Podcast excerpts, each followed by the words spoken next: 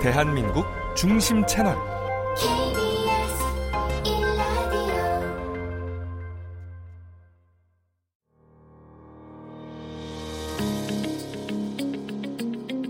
KBS 일라디오. 설특집 3부작 라디오 빅 퀘스천.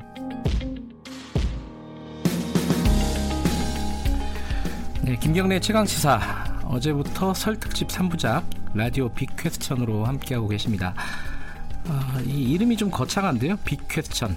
아, 뭐 그렇게 빅 퀘스천은 아니고 이 명절에 우리가 한 번쯤은 누구나 생각해 볼 만한 주제를 가지고 여러 가지 얘기들을 좀 자유롭게 나눠보는 시간이다. 이렇게 보시면 될 것 같습니다.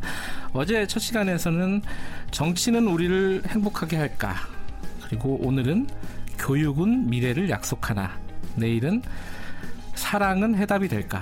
이렇게, 이렇게 해놨는데, 어, 뭐 얘기만 들어봐도 굉장히 엄청난 얘기를 할 것 같지만, 실제로는 그렇지는 않습니다.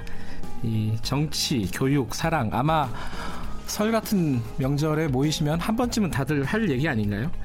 어, 누구나 갖고 있는 일상의 관심일 텐데 그런 수준의 얘기를 조금 더 조금 더 깊이 있게 전문가들과 나눠본다 이렇게 생각하시면 될 것 같습니다.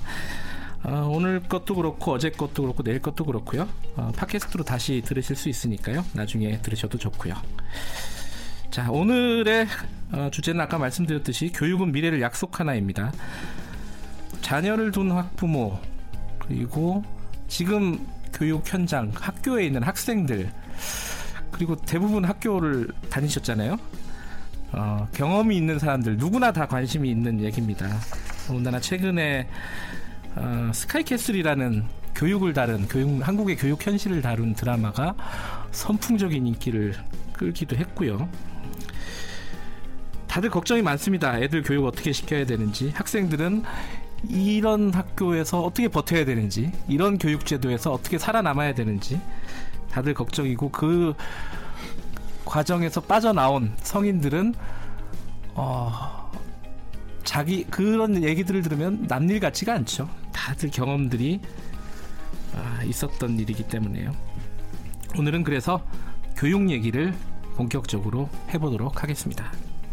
부모님의 욕심을 학생들에게 투영해서 대리 만족을 하는 그런 교육 방식은 별로 좋지 않다고 생각하는데 무조건 좋은 학교 가고 좋은 과 가고 이런 게 목적이 되는 그런 이상한 현상들이 발생하고 있는데 사실은 부모가 자식한테 좋은 교육을 한다고 하면 자식이 뭘 원하는지 이런 것들을 좀 더 심도 있게 대화를 하고 그에 맞춰서 조금 도와주는 역할을 하는 게 좀 더 좋다는 그런 생각을 하면서 봤습니다. 참된 교육이란 건 물론 열심히 공부를 해서 좋은 대학을 가서 좋은 직장을 구하는 것도 중요하지만 사람의 인성 자체를 제대로 교육을 시키는 게 참된 교육이라고 생각을 하거든요. 제대로 된 인성을 가진 성인들이 제대로 된 사회에 나가서 올바른 일을 해야 제대로 된 나라가 꾸려져 나가는 거라고 생각을 하고요. 자녀가 원하는 방향에서 뭔가 그 재능을 발휘할 수 있는 방향으로 해주는 게 참된 교육이라고 생각은 하는데 현실적으로는 뭐 요새 드라마 보듯이 좀 너무 공부만이 다가 아닌가 그런 생각이 들고요. 근데 불쌍하다는 생각도 들고 안쓰럽다는 생각도 들긴 하는데 요새 친구들은 부모가 이렇게 좀 더 많이 더 신경 써주고 보듬어주고 이러는데 그러면서 이제 좀 부작용이 생기는 게 부모가 교육도 그렇고 공부도 그렇고 이렇게 짜준다고 그래야 되나? 해주지 않으면 자기 스스로 못 하는 거예요. 저 때는 그래도 내가 알아서 공부도 하고 그런 것들이 뭔가 부모가 뭔가 하나하나씩 다 일러줘야지 할 수 있기 때문에 그런 점에서는 좀 독립심이 부족하진 않나 하는 생각이 들어요. 네, 시민 여러분들이 교육에 대해서 한 말씀 하신 건데요. 어, 흔히들 그러잖아요. 어, 한국 사람들 중에 대부분은 정치 전문가고 또 대부분은 다 교육 전문가입니다. 모두 다 한마디씩 할 얘기들이 있죠. 아, 이 얘기를 같이 나눠주실 두 분을 소개하겠습니다. 아, 교육평론가 어, 강남 일타 강사 뭐, 아시는 분들은 워낙 유명하신 분이니까 다 아실 겁니다. 이범 씨 나오셨습니다. 안녕하세요. 네, 안녕하세요. 이범입니다. 네, 그리고 건국대 의학전문대학원 교수, 그러니까 정신의학과 교수님이시죠? 어, 하지연 교수님 나와 계십니다. 안녕하세요. 네, 안녕하세요. 어, 두 분 이제 아시는 분들은 다 아시겠지만은 어, 모르시는 분들을 위해서 이 본인 소개를 잘 간단하게 아, 이번 이번 이제 제가 어, 호칭을 뭐라고 해야 될까요? 이번 선생님 선생님이라는 호칭이 제일 좀 아. 편하고요. 예. 예. 이번 어. 선생님 자기 소개를 좀 전 대학원 다닐 때 알바로 학원 강의를 하다가 네. 그 대박이 나는 바람에 부럽습니다. 한 만 7년 동안 이제 전문 단과 강사를 했었고요. 그만둔 지는 15년 됐습니다. 아. 15년 전에 이제 은퇴를 하고 뭐 인생이 재밌게 되다 보니까 이제 뭐 교육평론가라는 이름으로 음. 글도 쓰고 강의도 하고 뭐 교육 정책과 관련된 일도 하고 네. 그런 일을 해왔습니다. 근데 교육평론가라는 직업이 아까 제가 말씀드렸는데 우리나라 사람들이 대부분 다 교육평론가잖아요. 어, 그렇죠. 예. 굉장히 레드 오션일 것 같은데 아. 이게 밥벌이가 되나요? 교육평론가라는 걸로? 계속 공부하지 않으면 금세 뽀록이 나는 분야입니다 이게. 아 예. 실제로 그렇죠. 교육 전문가 굉장히 많죠 우리나라에. 아, 굉장히 많은데 또 굉장히 적기도 합니다. 아 그래요? 네. 아 그 얘기는 나중에 조금 자세히 여쭤봐야겠네요. 하지연 교수님, 하지연 교수님도 제가 호칭을 뭐라고 할까요? 하지연 선생님이라고 할까요? 양 똑- 똑같이 하시는 게 좋을 것 같은데. 예, 그럼 한 선생님이라고 예. 부르고요.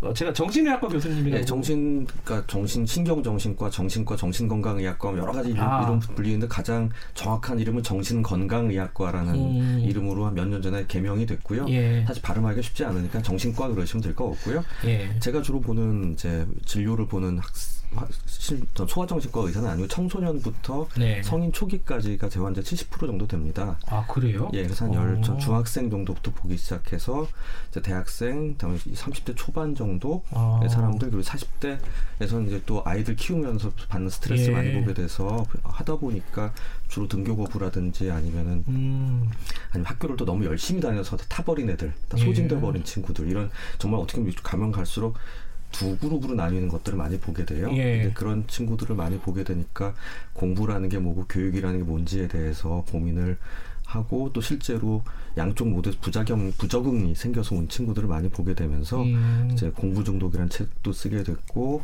그러면서 오늘 이 자리에 불리게 된 것 같습니다. 그 어, 이게 정신의학과 뭐 뭐라고 부르든가요. 예. 그쪽에서는 어, 뭐 어린애부터 나이 드신 분까지 예. 다 진료를 할 줄 알았더니 좀 특화된 분야가 있군요. 그러니까 보다. 보면 자기가 뭐 노인 정신과만 하신 분도 계시고요, 치매를 중심으로 아. 보는 분들도 있고, 그러니까 같은 저희도 이제 예를 들면 내과에도 소화기 보시는 분 있고 심혈관 보시는 분 그렇죠. 다 따로 있듯이 정신과도 물론 제가 다 보긴 하는데 예. 하다 보니까 좀 자기가 좋아하는 예. 좋아하거나 저랑 맞는 분 야 위주로 보게 음, 되고요. 예. 특별히 저희가 나눠져 있는 부분은 아니지만은 연령대가 예. 제가 하다 보니까 예. 특화된 면이 있습니다. 그러니까 이번 선생님이나 하지연 선생님이나 어, 이 자리에 왜 나왔느냐는 이제 해답이 나온 것 예. 같고요.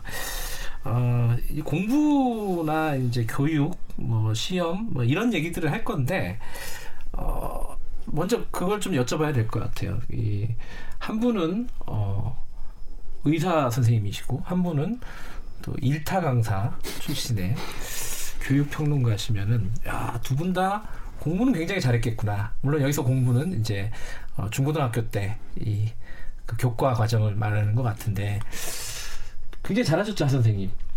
예, 뭐 잘했는데 반에서 1등은 아니었습니다. 그러니까 제가 그래요? 세친- 좋은 학교 다닌 거 아니에요? 세친 강남 강남 8학군 아 그러네요. 예, 예, 과외 금지 시절에 다녀서 아주 싸게 아. 다녀서 전 뭐 이번 요즘 유행하는 그 모두가 가고 싶다는 서울의대를 들어갔는데 아그 스카이캐슬에 보면 예. 예. 설하는 애가 그렇게 예, 다들 가고 싶어하는 가고 싶어하는 거긴데 예. 저희 병원에 같이 일하는 저희 동문들하고 얘기할 때마다 어, 저길 그렇게까지 가야 되나? 아니 가신 분들이 꼭 그런 예, 말씀하시더라고요. 그렇습니다. 그렇게 하면서도 우리 애가 못 갈까 봐못 가면 막 가고 싶어서 되게 속상해하고 막 부러워하고 누가 보냈다 그러면 되게 부러워하고 하기도 하는데 사실 이제 저는 생각해 보면 공부 라는 것을 열심히 하기도 했고 고등학 저는 이제 강북에서 중학교를 다니다가 네. 저 어머니 뜻한 바 있어가지고 이사를 해서 이제 아, 당시 그 맹모 삼천 예, 예. 해가지고 예. 정, 엄청난 문화적 충격을 받은 게 세칭 수학의 정석이라는 게 뭔지도 모르고 갔다가 이제 딴 애들은 다 한 번 보고 들어왔다고. 아 그때도 선행이 있었어요? 아, 그러니까 각자 중학교 여- 겨울방학 때 공부를 하고 들어왔던 거죠. 어허. 그런 거 저는 전혀 모르고 친구들 놀기만 하다가 가서 반에서 한 중간쯤 하다가 열심히 해서 결국은 좋은 성적 거뒀는데 아, 재수 없는 얘기네요 이거.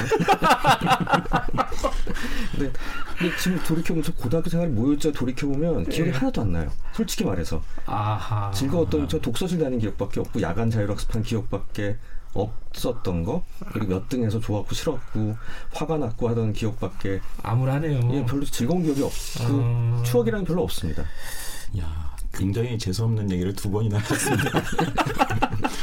이범 선생님은 더 재수가 없는 케이스 아닌가요? 재수 없는 것부터 시작합니다. 저는 공부를 안 해도 중학교까지는 전교 1등을 했어요. 아, 참안 되는데. 이 방송을 여기서 마치도록. 근데 이제 고등학교 때 큰 코를 다쳤죠. 아, 그래요? 그때 이제 과학고등학교가 이제 아, 과학고등학교 가셨구나. 제가 이제 경기고학고 3기예요. 예. 뭐 어쨌든 시험 준비를 해가지고 그때는 네. 학원이 금지된 시대였으니까 혼자서 시험 준비를 해서 이제 합격해서 들어갔는데 거기서 이제 처절한 절망감을 느꼈죠. 아, 그래요? 어, 수학은 진짜 그 굉장히 타고난 친구들한테 상대가 안 되더라고요. 음. 아, 이 내가 교만했구나. 아, 좀 일찍 깨달으셨네. 우물한 개구리였구나. 예. 어, 약간 공포심도 생겼어요. 쟤들이 안 가는 분야로 가야겠다. 아, 수학 천재들이 가지 않는 분야로 가야겠다. 그래서 원래 제가 생물학을 좋아하기도 했지만 학부 전공을 생물학을 택한 이유 중에도 아 생물학 하셨군요. 음. 뭐 제가 이제 생각했던 게 의대하고 건축학과하고 생물학과 뭐 이런 거였는데 예.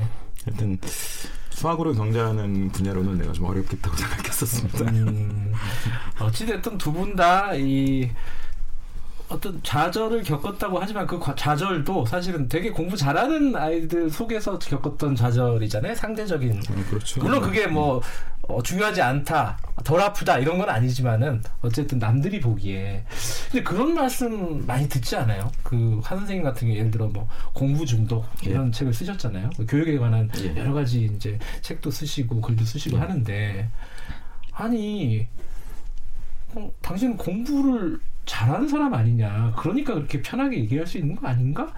아마 두 분 다 그런 얘기를 많이 들으셨을 것 같은데 그럴 때 뭐라고 대답을 하세요? 그러니까 공부 물론 저는 이제 상대적으로 공부라는 것에 대한 재능이 네. 있다는 건 분명한 것 같습니다. 예. 그러니까 어렵지 않게 남들보다 수월하게 예. 같은 노력을 들이면은 그 이상의 것을 얻어 얻은 벌, 결과물이 있고 지금도 저는 주로 공부하는 게 제 일이니까요. 하지만은 그거는 삶의 수많은 재능 중에 하나, 예. 여러 가지 재능 중에 하나일 뿐인데 다만 안타깝게 대한민국에서는 18살 될 때까지는 운동선수나 뭐 예, 예능을 하는 사람, 예술을 하는 사람이 아닌 한은 이 재능 한 가지에 대한 평가로 사람에 대한 평가가 되고 네. 어린 시절에 그게 그 평가가 자식 전체에 대한 평가, 내 음. 인생에 대한 평가라는 식으로 치환되고 있다는 게 굉장히 문제다라고 음. 말씀을 드립니다. 아, 그렇게 어 사람들은 굉장히 궁금해서 여쭤보는데 교과서적인 대답을 해주시는군요. 그렇죠. 그러니까 하긴 그 정답이 그거밖에 없죠. 그러니까 저는 그래서 한편으로는 그 그러면서 공부는 그렇기 때문에 어쩔 수 없이 어느 정도 하는 게 필요하다. 음. 그건 분명하다. 음. 그렇기 때문에 사교육이 전혀 없이 하는 것도 너무 되게 이상한 얘기고 너무 이상주의적인 얘기고요. 예. 어, 너는 인생이 편, 편안하면 됐으니까 마음대로 놀아라 하는 것도 되게 무책임한 얘기일 수도 아. 있다라는 얘기를 하기도 합니다. 되게 현실주의자시고. 아, 전 현실적으로 음. 그 저는 이제 학생들하고 상담할 때도 어느 공부를 얼마큼 해야 되는지를 책 펴놓고 같이 보고요. 예. 공부 그리고 뭐라도 하나 자기가 즐거움을 얻을 수 있게 도와주는 그 학교 가는 어. 재미를 좀 조금이라도 왜냐면 학교라는 곳에서 친구들이랑 물론 밥 먹고 놀고 하는 것도 되게 중요한데 그래도 시험 때 한 줄이라도 보고 가는 게 낫잖아요. 뭐라도 좀 점수라는 걸 조금씩 더 올려가는 재미도 인- 삶 중에 하나인데 그거를 전혀 의미 없어라고 얘기하는 것도 되게 어떤 부모가 현재 문제를 회피하는 것이라 볼 수도 있다고 저는 생각해요. 어, 이번 선생님 어떻게 생각하세요? 저 지금 한, 한 선생님 말씀하신 거요? 음, 현정 선생님은 이제 다양한 학생들을 이제 임상에서 경험하시겠지만 그렇죠. 저는 예를 들면 이제 공부 못하는 아이들의 세계를 가르치면서 이해하게 됐어요. 아. 제가 그런 경험이 없었으면 전혀 그 세계를 이해를 못했을 겁니다. 근데 아하. 뭐 학부 시절부터 이제 꾸준히 과외 같은 건 계속 했고 예. 나중에 이제 학, 학원에서 이제 많은 학생들을 가르치게 됐는데 공부 잘하는 아이들의 머리들 그리고 사고 방식만 이해하면요 스타 강사가 될 수 없습니다. 왜냐하면 공부 잘하는 학생들은 소수여서 예. 그 학생만으로는 스타 강사가 되는 게 불가능해요. 아하. 그러니까 잘 모르는 학생들. 그러니까 잘하는 사람 입장에서는 이렇게 설명하면 저렇게 이해가 돼야 될 것 같은데 이게 이해가 안 되고 논리가 연결이 안 되는 아이들이 수두룩합니다. 음. 그럼 도대체 이거를 어떻게 이- 분석할 것이고 그래서 어떻게 쪼개서 또는 다른 방식으로 이것을 이해시킬 것이냐 이거를 다 뜯어서 재구성을 해야 되기 때문에 네. 그러면서 이제 아 이 세상에 굉장히 그 다양한 전혀 과거에는 이해하지 못 이해하지 못했던 뭐 공부 못하는 사람들의 그 거대한 세계가 있다는 것을 예. 뼈저리게 이해하게 되죠. 제가 이 말씀을 좀 여쭤본 거는 제가 스스로 좀 그런 생각이 들더라고요. 이게 어떤 전문가가 얘기를 하는데 그 전문가가 그 분야에 대해서 잘하는 사람들이잖아요. 보통 남들보다 월등하게 잘하기 때문에 뭐 전문가로서 대접을 받는데 그러면 그 분야를 못하는 사람들이 듣고 싶은 얘기를 과연 저 사람이 할 수 있을까? 그래서 약간 의심의 눈초리로 저는 항상 좀 보는 경향이 있더라고요. 제 스스로가. 그래서 아마 듣는 분들도 이- 특히 교육 얘기는 그럴 것 같아요. 교육 전문가가 물론 어, 공부를 잘 가르치는 사람만이 또 교육 전문가가 아니고 정책 전문가만이 그 교육 전문가는 아니지만은 어쨌든 저 사람은 아마 공부를 스스로 잘했기 때문에 잘하는 애들만 이해할 거야 라고 어, 생각하시는 분들이 혹시 있을까봐 라는 뭐 기호에서 말씀을 드렸고요. 어, 대략 그 자기 소개는 된 것 같습니다. 이렇게 해서 이제 얘기를 뭘로 끌어갈까 처음에 시작을 할까 생각을 하다가 또 뭐니 뭐니 해도 이거만한 게 없더라고요. 이 스카이캐슬 남의 방송사 드라마긴 하지만은 워낙 그 시청률도 높았고 어, 언론의 관심을 많이 받았어요. 교육 현실 되게 적나라하게 나왔다고. 두 분 다 또 스카이캐슬 출신 아니겠습니까? 아, 보- 한 선생님 보셨어요? 예, 몇 번 봤습니다. 뭐 처음부터 완전 다 보진 않았고요. 근데 워낙 무슨 어떻게 흘러가는지를 모를 수가 없는 구조로 지난 몇 달 동안 흘러가고 있어서 뭐 뉴스를 보든 뭘 보든 다 아. 이 얘기밖에 안 해서 더 보고 더는 보고 싶지 않더라고요. 어떤 생각이 드셨어요? 이런 드라마. 저, 제, 저 자신이 이제 그 세칭 모든 거기 나온 주인공들이 이제 가고 싶어 하는 데를 나오다 보니까 음. 나온 사람이라 저도 이제 밥 먹으면서 사람들이 얘기하다 왜 저길 그렇게까지 가려고 하는가. 음. 왜냐면 저희가 그렇게까지 행복하지 않고 죽도록 일만 하면서 살고 있는데. 아, 그, 그게 근데 그런. 그리고- 부자가 예. 부자 되려고 하지? 이런 거랑 좀 비슷한 거 아, 아니에요? 부자가 왜 이렇게 열심히 일을 하는 곳에 가야 되지? 아하. 원래 뭐 메디치 가문이나 이런 데를 보면은 예. 진짜 부자 는 일을 안 해야 되는 거예요. 아하. 일을 안 하고 다른 사람들이 잘 지낼 수 있게 도와주고 네. 뭐 그런 일을 하는 게 진정한 부자인데 진정한 사실은 그 부모도 사실 부자는 아니고 네. 이 얘기에서 나오면 부자가 부자가 된 얘기가 아니라요. 네. 물려줄 게 없는 전문직이 중산층이라는 계, 그 계급을 다음 세대에 물려줄 유일한 길은 또한 어느 이상의 고학력을 갖는 길밖에 없기 때문에 음. 그 안에서 갖게 되는 치열한 능력주의자들의 싸움 음. 뭐좀 또 다시 복잡한 일반론인지 모르겠지만은 전 그렇게 얘기를 하- 그런 껍데기를 두른 안에는 어, 굉장한 그 보- 비, 비극과 막장과 치정 드라마 같은 그런 느낌이었습니다. 근데 그 등장인물들 뭐 몇 번 안 보셨다지만 이렇게 보시면은 치료가 필요하신 분들 아니에요? 어떻게 보세요? 그 저는 드라마 보면서 너무 우리나라 사람들이요. 그 사람 실제 인물로 이렇게 대입하고 네. 뭐 뉴스 보니까 무슨 누구의 정신 분석 뭐 이런 것도 막 크게 네. 나오고 있는데 굉장히 위험한 일이라고 아 생각합니다. 그래요? 왜냐하면 거기 나온 사람 병이 있다 뭐다라고 얘기하면 그렇게 분석하는 걸 통해서 이상한 사람을 분석하면 그 그걸 그렇게 갖게 되는 장점은 쟤는 나랑 달라거든요. 음. 그러니까 사실은 내가 확 끌리는 건 나, 내가 가지고 욕망이라든지 내 욕심 이런 게 투사되기 때문에 되게 예. 재밌고 동감이 가는 거면서 또 한편 저 사람 이상해라고 얘기하는 걸 통해서 아. 내가 거, 거리를 두게 되는 예. 상당히 이율, 이율배반적인 사고 방식이 이제 그 안에 들어가 있는 거죠.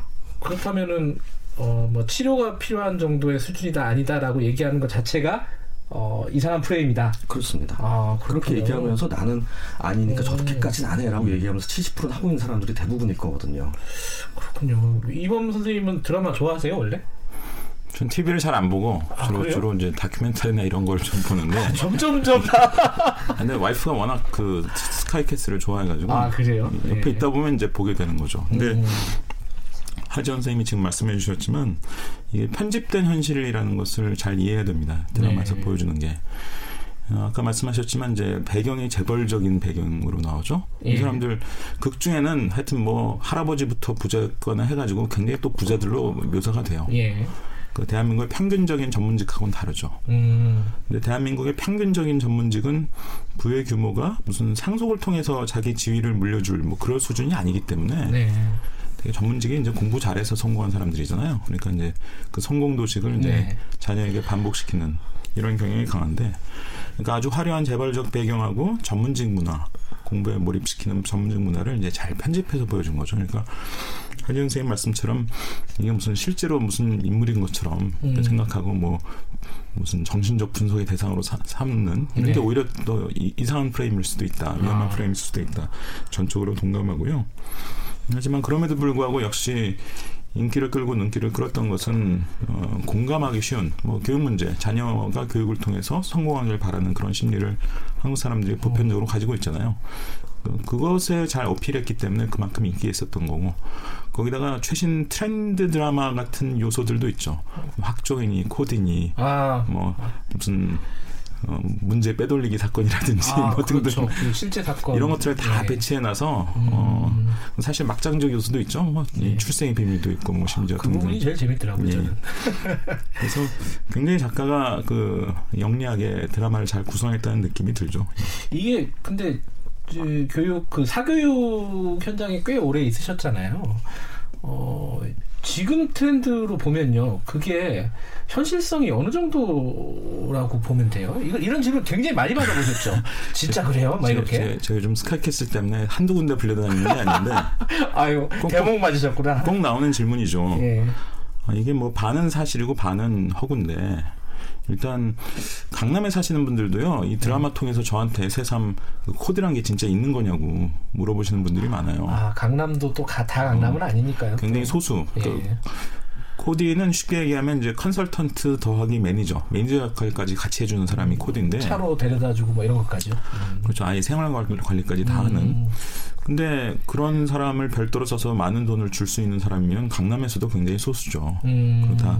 이분들은 은밀하게 일하는 분들이기 때문에 예. 강남에 살아도 일반적인 분들은 잘 모르게 돼 있어요. 음. 어, 그래서 이거는 이제 절반은 현실이고 절반은 허구다. 허구적인 면들도 있죠. 네. 뭐 실제로 그런 세계가 있긴 하지만 그것도 과정에서 그린 거고 또 그렇게 많지 않다. 소수다. 근데 현실에 기반하고 있기도 하죠. 아까 음. 말씀드렸지만 학종이라든지 무슨 어, 뭐 시험 문제 빼돌리기 유출 사건, 사건이라든지 예. 뭐 등등 이런 것을 소재로 삼았으니까 특히 그 기성세대는 잘 모르는 게 이제 요즘 입시제도가 학종이 서울 시내 어, 상위 한 10개 대학 그 평균 내면 지금 전체 정원의 무려 60% 정도까지 올라왔거든요. 예. 그 학생부 종합 전형이라는 건데 종합이란 말에서 할 수 있는 것처럼 이거저거 종합적으로 보고 뽑는 거죠. 내신 성적도 들어가고 수능도 들어가는 경우가 꽤 많고요. 네. 그리고 독서 이력, 뭐 동아리 활동, 뭐 수상 실적, 뭐 소논문을 뭘 썼느냐, 뭐 별의별 건 이제 다 넣으니까 도대체 내가 이번 학기에 또는 다음 방학에 뭘 해야 되나 음. 이런 전략을 짜는 게 굉장히 중요해집니다. 그게 이제 네. 컨설턴트나 코디가 그러니까 요즘 학부모들은. 다 알고 있는 거죠. 음. 아 요즘 점점 전략이 중요한 시대가 음. 돼가고 있다 이렇게 이해하고 있는데 그걸 아주 극단적으로 이제 그린 네. 코디라는 직업을 통해서 이 드라마에 이게 소개가 되니까 확 눈길이 가는 거죠. 저도 어, 대학 다닐 때 과외를 할 때 좀 부자 딸이었으니까 중학생이었는데 그 친구를 제가 과외를 했는데 제가 한 과목을 가르쳤거든요. 국어였던 것 같은데 기억이 가물가물한데 그 친구가 코디가 있었어요. 야 무려 한 20년 훨씬 전에. 국어를 과외를 할 정도면 굉장히 아, 부잣집이죠. 예. 국어를 했는데 남들이 받는 거에 하는 정도. 두배 예. 넘게 받았어요. 음. 그래서 걔한테 물어봤어요. 야 국어 말고 다른 것도 하냐 그랬더니 매일 한다는 거예요. 국어 선생, 뭐 생물 선생, 암기 과목 선생 다 다 있다는 거죠. 영수는 당연하고. 예, 음. 다 있고 그 다음에 한 명이 더 있는데 그 사람이 스케줄 관리해 준다 하더라고요. 그 공부는 어떻게 하는데 방법론을 계속해서 알려주고 시간표를 짜주고 이 그렇죠. 역할을 또 그 과외 선생들을 관리하고. 그렇죠. 예. 그래서 아 그때는 그러려니 생각했는데 지금 이번 선생님 말씀을 들어보니까 아 그게 코디였구나. 그럼요. 예. 아 그런 그런 생각이 들어요. 오늘 큰 깨달음을 얻으셨는데 아니 코- 코디 역사가 무려 한 20년 음, 넘었다는 거. 잊어버리고 있었어요. 그 사실 예. 자체를 지금 얘기하기 전에는 예. 드라마 같은 거 보면 아까 제가 이제 이게 아픈 사람입니까? 치료가 필요한 사람입니까? 라고 이제 약간 농반진반으로 예. 여쭤봤지만은 실제로 이제 주로 청소년들 많이 보신다고 하니까 임상에서 이런 입시 스트레스, 공부 스트레스로 오는 뭐 학생들이나 학부모님들이 많이 늘었어요. 예전에 비해서 그러니까 어떻습니까? 그 소아청소년 정신과가 잘 되는 세 군데가 목동, 대치동, 상계동 즉 상계동도 학원이 아, 많죠. 그렇죠. 중계동이죠. 중계동, 아, 중계동. 중계동. 예, 예, 아, 중계. 역시 밝으시군요. 지금 새 영역에 네. 이제 학원 옆에 학원 건물 몇개 옆에는 항상 소아정신과가 한 명 한 군데씩 있는 저는 아? 저는 흔히 선수촌 옆에 의무실이 있는 것 같다. 참 무슨 일이 아닌데 이거 참 라고 되게 예, 정말로 잘 됩니다. 대신 대학병원까지 오는 경우 정말 중증일 때 오기 때문에 어. 사실 청소년들은 이제 학교 다니고 학원 다니니까 병원 잘 못 오는데요. 그래서 제가 주로 이제 결국 만나게 되는, 되는 학생들은 대학교 1, 2학년. 아, 그래요? 예, 결국 문제가 돼서 옵니다. 그게 아니 입시 스트레스를 벗어난 사람들이잖아요. 그렇죠. 벗어났지만 여전히 이제 그 다음에 마치 고등학교 야구에서 너무 탈진해서 어깨가 망가진 다음에 이제 프로 들어가서 저- 문제가 되는 사람이 있듯이 제가 만나게 되는데 이 두 가지 영역이 있습니다. 하나는 이제 정말 계속 미련을 갖는 그러니까 요즘 이제 세층 뭐 10위권, 12위권 서울 시내에 있는 중위권 대학에 간 친구들이 성적이 떨어진 사람들이 아니라요. 아. 수능에서 정말 두 개 더 틀려서 세 개 더 틀려서 그렇기 때문에 뭐 내가 두 개 세 개만 더 맞추면 더 몇 개 한 두세 등급 위의 대학을 갈 수 있을 거야 라고 총 항상 미련을 갖기 때문에 대학 생활에 네. 만족이 안 됩니다. 예. 그러면서 한 가을쯤만 되면 근질근질해지면서 또 세층 모의 평가 한 번씩 보고 이러면서 3년 4년이 그냥 가는 음. 학생들이 많고요. 또 한편으로는 또 맨 위에 있으면서도 계속 불안합니다. 신체 음. 증상들이 막 강박 증상 이런 게 생겨가지고 네. 일상생활을 하는데 상당히 어려움을 겪는 예. 그러면서 사실상 이제 공부 자체에 대한 능력은 굉장히 많지만 그 능력치만 발달해 있기 때문에 자신의 정서적인 부분이라든지 음. 아니면 사회성이라든지 이런 부분들이 상당히 문제가 대인 관계나 뭐 연애를 하거나 부모의 관계에서 상당히 어려움을 겪는 경우가 왕왕 있기 때문에 그 음. 경우에 제가 만나기 때 만나게 되는데 전체적으로 보면 이 친구들이 한 일곱 살, 여섯 살, 일곱 살부터 쭉 달려오다 보면 생긴 상, 상당히 여러 가지 후유증들을 이제 보게 되는 거죠. 그렇게 생각하면요. 지- 지금 말씀하시는 이 학생들은 예. 상대적으로는 그래도 공부를 좀 잘했던 학생들 아니에요? 어, 그렇죠. 그러니까 세층 항상 뭐 상위권이었던 음. 친구들이고요. 저는 쭉 보면 요새 그래도 한 4, 5, 6등급 세층, 4, 5, 6등급에 있는 애들은 되게 재밌게 잘 지내요, 학교. 즐겁게 지내고요. 그리고 욕심을 많이 내지 않으면 이 창령수가 줄어들었기 때문에 얼추 어디든 갑니다. 맘만 먹으면. 또 하지만 또 한편으로는 또 여러 사회, 사회 문제적 현, 현상이긴 한데 너무 빨리 모든 걸 포기해버리는 학생들도 굉장히 많고요. 지금 쭉 임상에서 보시는 경험치로 예. 지금 말씀하시는 예, 예. 거죠. 이게 이번 선생님 이 지금 하 선생님 말씀에 동의하십니까? 이 예컨대 소, 소 세층 상위권 학생들이 사회 적응 능력이 좀 떨어지고 흔히들 많이 그렇게 생각을 하잖아요. 한 중간 그룹 아까 말씀하신 뭐 이런 학생들이 오히려 음. 더 뭐랄까요 즐겁게 산다. 이 학생들 보면 실제로 어때요? 그러니까 한국 교육의 문제를 흔히 뭐 주입식 교육이 문제다 예. 이런 얘기를 많이 하는데 뭐 저희 때는 더 주입식이었죠. 좀 그- 지금은 오히려 약간 나아진 겁니다. 지금 지금은 태정 태세 문단세 예. 이런 거 안 하나요? 그러니까 주입 식과는 별개 차원의 문제가 크게 도사리고 있는데 그게 뭐냐면 어렸을 때부터 아이들이 자유가 없어요. 아하. 저희 때는 제가 초등학교 시절을 돌이켜 보면 물론 그때 이제 학원이 덜 발달돼 있기 때문이기도 했겠지만 제가 초등학교 때 뭐 학교 갔다 오면 학교가 아무리 주입식 교육을 해도 갔다 오면 자유였거든요. 예. 그래서 저는 초등학교 때 무척 많은 시간을 들여서 플라모델도 만들고 곤충 채집도 하고 각종 운동과 애들하고 뛰어놀고 뭐 우표 수집도 하고 책도 읽고 뭐 별별 걸 다 하고 지냈습니다. 네. 근데 이제 요즘 상당히 많은 학생들이 어렸을 때부터 이미 이제 엄마가 또는 누군가가 짜준 어떤 그 시간표에 의해서 자기가 스스로 판단해서 또는 좋아해서 뭘 한 경험이 별로 없는 음, 이런 생활을 어려서부터 계속하는 거죠. 음, 그러니까 조기에 번아웃 돼 버리는 게 어, 어찌 보면 당연하다. 아까 어깨를. 다친 예. 야- 고등학교 야구 선수처럼. 예. 자 이게 사실은 어, 처음에 약간 웃으면서 시작을 했는데 이, 하 선생님 얘기를 시작으로 이 시간이 굉장히 좀 진지해졌습니다. 예. 저, 잠깐만 끊었다가 하죠. 지금 김경래 최강시사 오늘 설 특집 3부작 라디오 빅퀘스천 2부 진행하고 있고요. 제목은 교육은 미래를 약속하나라는 엄청난 주제입니다. 그 하재현 하재현 선생님 맞으시죠? 지현. 하지현 죄송합니다. 네. 하지현 건국대 의학전문대학원 교수님 나와주셨고요. 그리고 이범 교육평론가님 나와주셨습니다.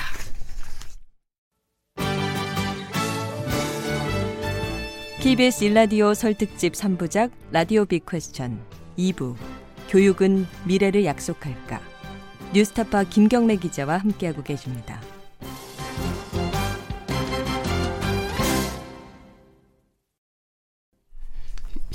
지금 그 말씀을 하셨는데 이 어, 공부를 잘하는 학생들은 오히려 사회 적응력이 떨어진다.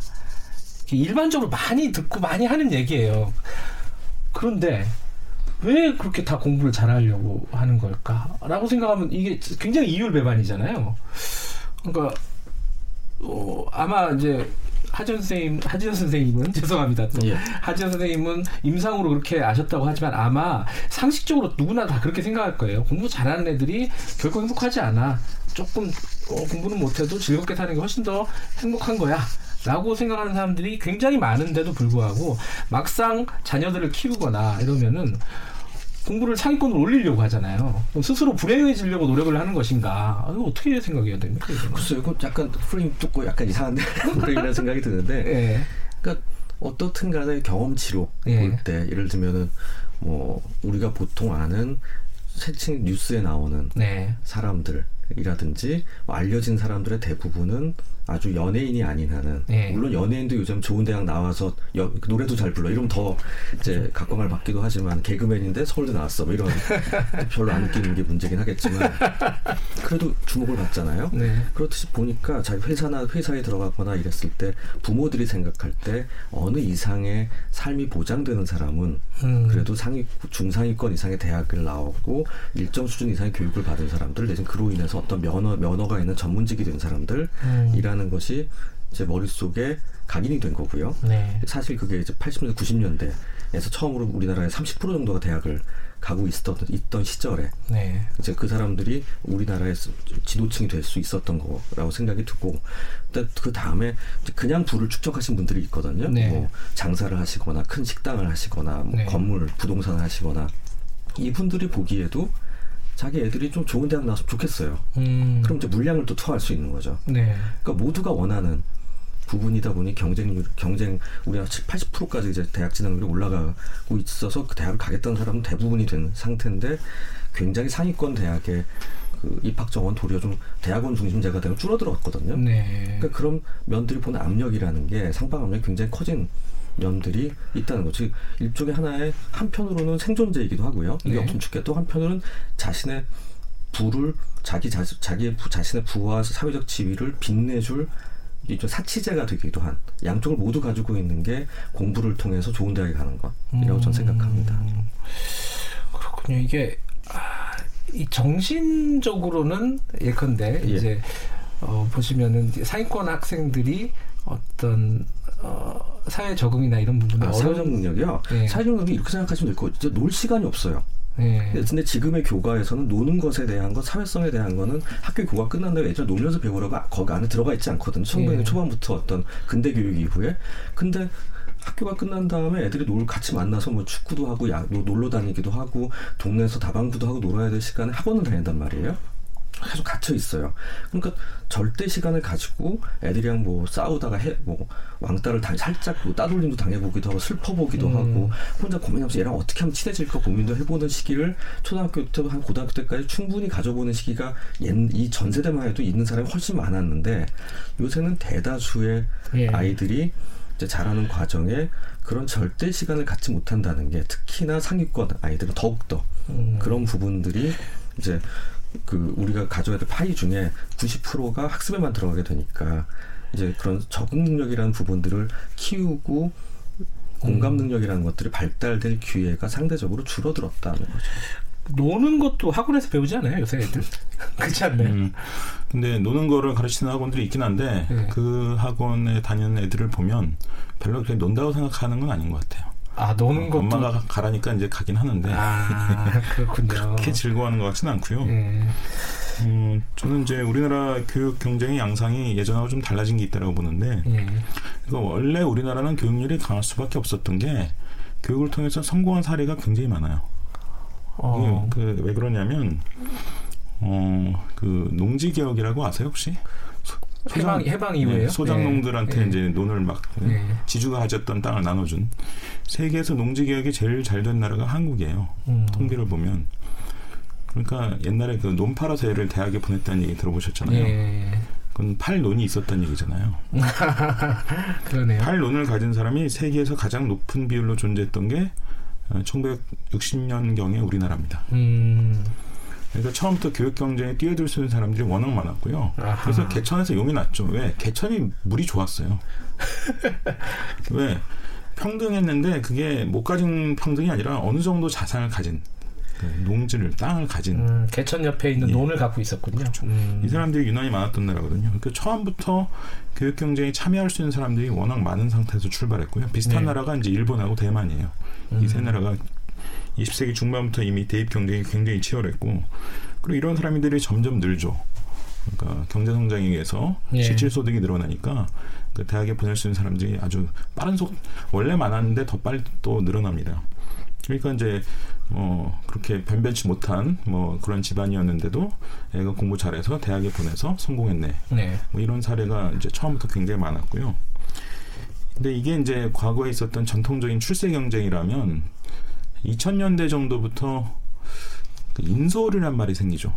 아, 서울에 있는 대학교. 예. 그러니까 스카이란 말은 옛날부터 있었거든요. 예. 스카이를 보내서 애를 출세시켜야지. 뭐 이런 거는 옛날부터 있었던 건데 인서울이란 말은 최근에 생긴 말이에요, 비교적. 음. 그러니까 IMF 외환위기 이후에 이제 우리나라가 이제 양극화가 되는 게 눈- 선명하게 보이니까 지금 사회학자들이 실증 조사한 걸 보면 좋은 일자리 한 25% 있고 그렇지 않은 일자리는 75% 이렇게 양분돼 있다라고 얘기하거든요. 이중화돼 있다 이렇게 표현하는데 그러면 우리 아이가 사회로 첫 발을 내디딜 때부터 저 25쪽에서 출발할 수 있는 방법이 뭐냐? 아하. 그게 우리나라 대기업과 중견기업의 공채 서류 심사를 통과할 수 있는 하한이에요. 이게 인서울이야. 인서울 직어국 지방 거점 국립대. 아, 직어국. 그러니까 어, 과거에는 보도 듣도 못하던 그 인서울이란 말이 2000년대부터 급속히 확산됩니다. 음. 그러니까 이게 전통적인 출세 경쟁이 유지되고 있어요. 유지되고 있는데 뭐 대치동으로 이사하고 이런 분들은 진짜 명문대 보내려고 이제 이사하시는 음. 거죠. 근데 그 또 다른 한편에 공포로부터 멀어지기 위한 경쟁. 음. 불안으로부터 벗어나기 위한 경쟁. 처음부터 25쪽으로 들어가고 싶어서 이루어지는 경쟁. 인서울을 위한 경쟁이죠. 이게 지금 이제 중첩돼 있는 거죠. 최상위 엘리트가 아니더라도 그렇죠. 어, 우리 사회에 한 중위 그러니까 그렇죠. 한25% 중상, 이, 중상 이상으로. 예, 그 정도에 상- 예. 포함되고 싶은 그리고 밑으로 떨어지고 싶지 않은 어떤 고- 공포감 그런 것들을 그렇죠. 우리나라가 예. OECD에서 통계를 보면 비정규직에서 정규직으로 전환되는 비율이 통계가 있는 국가들 중에 제일 낮아요. 우리나라가. 음, 사다리가 없다는 얘기죠. 그렇죠. 그렇죠. 약하거나. 그 기성세대가 좀 이해될 게 기성세대는 좀 아래에서 시작해서 올라간 경험이 많은데 그때는 이제 경제 성장률도 높았고 그런 전환도 잘 이루어지던 시기인데 지금은 어, 예를 들면 음. OECD 평균 보면 비정규직으로 3년 정도 근무하면 그 안에 정규직으로 전환되는 비율이 한 반이 넘거든요. 근데 우리나라는 예. 그게 5분의 1밖에 안 돼요. 예. 한번 시작하는 그 위치가 일생을 거의 결정짓는다. 그러니까 그런 불안감이 굉장히 예전보다 아. 커진 거죠. 예. 그러니까 저희가 전체적으로 예. 보면 아니라고들 뭐 통계에서 얘기하기도 하고 뭐 이렇게 큰 차이가 없다고 정책을 바꾼다라고 얘기하지만 실제 청년들이 체감하는 부분은 바로 그런 부분들이 있거든요. 아, 자기가 처음에 중소기업에 들어가면 나중에 그렇다고 대기업에 들어가면 안정적인 직장에 가지 못한다. 그리고 한 10년 정도 지나니까 연봉 차이도 너무 많이 나는데 그게 전혀 그 쫓아가지 못하고 있는 부분들을 보는 자기 5년 선배, 3년 선배를 보고 나면 네. 어 나는 처음 올해 5, 3년 5년을 계속 시험을 보더라도 이제 대기업에 어떻게 들어가거나 아니면 전문 뭐 공기업에 들어가거나 공무원 시험을 봐야 되겠다라는 마음을 갖는데 예. 또 한편으로는 이범 선생님 얘기하셨듯이 한 부분에서 이제 땅을 팔아가지고 대학을 보낸 그 시절에는 어떻게든 어디든 들어가서 이제 대학을 끝나면 동생 가르쳐야 되고 부모님 봉양해야 됐어요. 예. 이전 세대는 예. 70년대, 80년 대학을 나온 사람들은. 근데 그 이분들이 이제 어느 정도 우리나라 불을 축적하고 나니까 어떤 일이 벌어지게 되냐면 특히 중산층 핵가족화된 다음에는 도리어 부모가 부자예요. 아. 그래서 애들이 뭐 참- 서른 될 때까지 계속 취업 준비를 해도 그 배- 먹여주고 재워주고 준비를 시켜줄 수 있는 또한 능력이 생겼거든요. 한편으로는요. 아. 그러니까 사회에 대한 사회 진입이 딜레이되고 있는 현상도 사실은 상당히 문제가 되는 게 지금 우리나라 초 처음 취업 연령이 30세가 넘어가기 시작했고요. 그러다 네. 보니까 결혼도 31세 이상 그렇죠. 요새 됐습니다. 30세면은 굉장히 빨라요. 예, 결혼 그 28, 연령은. 29랑 결혼은 왜 이렇게 빨리 하니? 이렇게 예, 얘기되는. 맞아요. 그러다 보- 근데 정년이라든지 사회 진입이 끝난 연령 50대 초반으로 좀 땡겨주고 있거든요. 네. 사실상 그럼 10살 때부터 공부해가지고 20년 공부한 거 가지고 준비한 거로 겨우 20년 일을 하는 음. 예전에는 한 80년에 10년 정도 공부해가지고 그거로 50에서 55세, 60세까지는 일을 할 수 있었거든요. 서- 네. 25살 때부터. 그 굉장히 비효율적인 세상이 됐지만 그 부분들을 만들고 있는 건 지금 이 불안, 내가 중상위권 이상에서 시작하지 않으면 떨어지면 다시 못 올라온다라는 우리 사회의 독특한 맞물려 있는 부분들이 있습니다. 아, 이게 지금 말씀 듣다 보니까 이 뭐랄까 사회 주류라고 표현하기는 좀 뭐하고 뭐라고 표현해야 될까요? 그 25%를 적 적확한 단어가 있을까요, 이번 선생님? 전문가들은 이제 노동 시장의 이중화, 네. 뭐 아니면 도 이런 식으로 해버렸다. 이제 이런 식으로 표현하는데 뭐네요, 그러면은 뭐가 되기 위한? 뭐, 사- 뭐 상위한 흔히 2대 8이라고 얘기했는데 예. 요즘 연구를 보면 25대 음. 75 정도 돼요. 근데 그 그러니까 75가 되지 않기 위한 혹은 25가 되기 위한 이제 첫 번째 시작으로 대부분 시작하는 게 이제 사교육입니다. 사교육. 사교육이 점점 빨라지잖아요. 그렇죠. 뭐 예. 중고등학생만 이제 과외를 하는 게 아니라 어, 영어 유치원부터 시작해가지고 어, 사교육들 아, 일찍 일찍 시작을 하는데 아, 그걸 여쭤보기 전에 두 분은 자녀분들 사교육 언제부터 시작하셨어요? 뭐 솔직하게 저, 저는? 저희 집은 뭐 사교육을 도덕적으로 저는 비난하는 사람은 아닙니다. 뭐 아, 기능적으로 사교육 시작이 계셨었는데 아니, 지금도 일관되게 기능적으로 문제가 있어요. 예. 뭐 사실 그 사교육비 사실은 노후를 위해서 저축해야 되는 돈이잖아요. 그렇죠 그렇죠 그러니까 기능적으로 큰 문제가 있는 건 맞는데 그렇다고 우리나라 여건에서 사교육시키는 걸 도덕적으로 비난해서는 안 됩니다. 저는 아. 그렇게 생각하고요. 다만 이제 저는 어, 저희 집 애들은 이제 학원 거부권이 있습니다.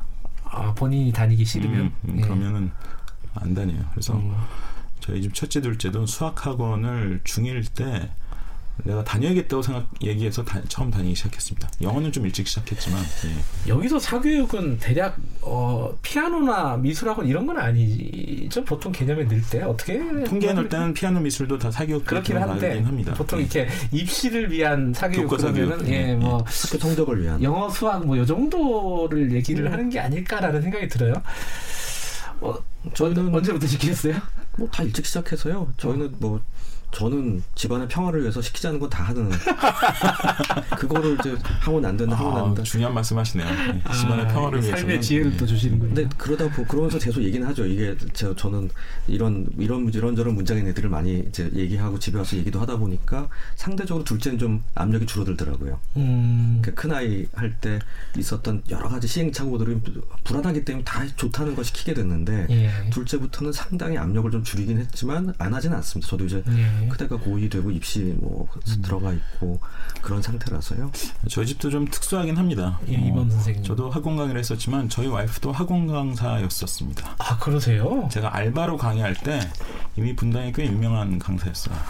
사교육, 그러니까 한국 사교육 시장의 가장 큰 수혜자시군요. 그래서 사교육 마, 사교육 마케팅에 별로 속지 않습니다. 아 오히려 실체를 네, 알고 그, 있다. 그 이면을 알고 있기 때문에. 예. 저도 우리 애가 초등학교 저학년일 때 영어학원을 벌써 갔어요. 예. 지금도 다니고 있고 그게 어, 아, 어떻게 보면 가정의 평화를 위해서일 수도 있고 말씀하신 대로 겉으로는 에이 뭐 학원을 왜 이렇게 보내라면서도 저도 알게 모르게 안에 어떤 공포심 같은 게 있을 수도 있고 여러 가지가 복합적으로 작용을 했던 것 같아요. 그런데 지금 이범 선생님은 사교육 시장이 뭐 기능적으로 문제 있지만은 사교, 사교육 본을 지금 존재 자체를 부정할 수 없는 상황이다. 도덕적으로 비난, 예, 비난할 수뭐 없다. 어차피 문제가 해결되지도 않고. 근데 예. 너무 빨리 시작하는 거 이게 여러 가지 측면에서 예컨대 이제 애들한테 과연 좋으냐 첫 번째 두 번째는 국가 경제 이게 효율적인 것이냐 뭐 여러 가지 측면에서 볼 수 있는 건데 하지원 선생님은 예. 어떻게 보십니까 이 너무 어릴 때부터 이 사교육이 불안하니까, 시작되는 예, 거 그죠. 불안하니까 뭐 두 살, 세 살 때부터도 어딘가를 보내가지고 시작하고 일찍 노출시켜야 되고 뭐 여러 가지 얘기들이 이제 있는데 네. 저는 이제 그 불안 때문에 하는 부분이 분명한 것 같고요. 예. 그러니까 혼자서 궁리하고 혼자서 고민하면서 깨닫는 게 참 중요한 공부의 핵심이라고 생각하는데 그걸 너무 빨리 가장 그 핵심적으로 효율 효율성이란 부분을 사, 사학원 사립 사립학원 몽땅 길게 돌아갈 길을 지름길을 알려주는 다 만들어진 아, 그렇죠. 음식을 주는 것이라 볼수 어, 있어요. 사실은 예. 내가 이 음식을 어떻게 만들까 궁리해보고 찾아보고 이치를 깨닫는 과정들이 더 중요할 수가 있는데 음. 근데 이제 그 과정을 뺏는 거거든요. 근데 그 과정이 굉장히 중요한 게 나중에 먹고 살려 살아가는 과정에 내가 잘 모르는 일이 생기거나 맥락이 음. 파악이 안 될 때 그걸 혼자서 궁리해 봐서 그 방법을 알아내는 능력치가 점점 안에 쌓여 나가야 되는데 예. 그것이 그, 그 기회를 박탈하고 제일 쉽고 빠른 길을 갈려주는 마치 매- 아주 어릴 때 스테로이드를 맞는 그 같은 음. 느낌이거든요. 그래서 그런 면에서 좀 안타까운 면이 있습니다. 스테로이드, 뭐 지름길, 뭐 이런 예. 말씀 해 주셨는데 되게 제 생각엔 어, 오늘 얘기할 것 중에 굉장히 중요한 부분 중에 하나라고 생각이 되는데요. 어, 2부로 넘겨야 될 것 같아요. 어, 김경래 최강시사 설 특집 3부작 라디오 빅퀘스천 두 번째 시간이고요. 교육은 미래를 약속하나 라는 주제로 교육평론가 이범님 그리고 건국대 의학전문대학원 교수 하지연님 두 분과 얘기 나누고 있습니다. 김경래 채널에서 1부는 여기까지 하고요. 어, 아까 잠깐 얘기했는데요. 드라마 스카이캐슬 OST 하나 듣죠. 어, We All Lie 이게 아마 맨 마지막에 어, 나오는 음악인 것 같아요. 요거 살짝 들으시고 2부에서 계속 이어가도록 하겠습니다. 김경래 채널시사 잠시 후에 뵙겠습니다. We are lying.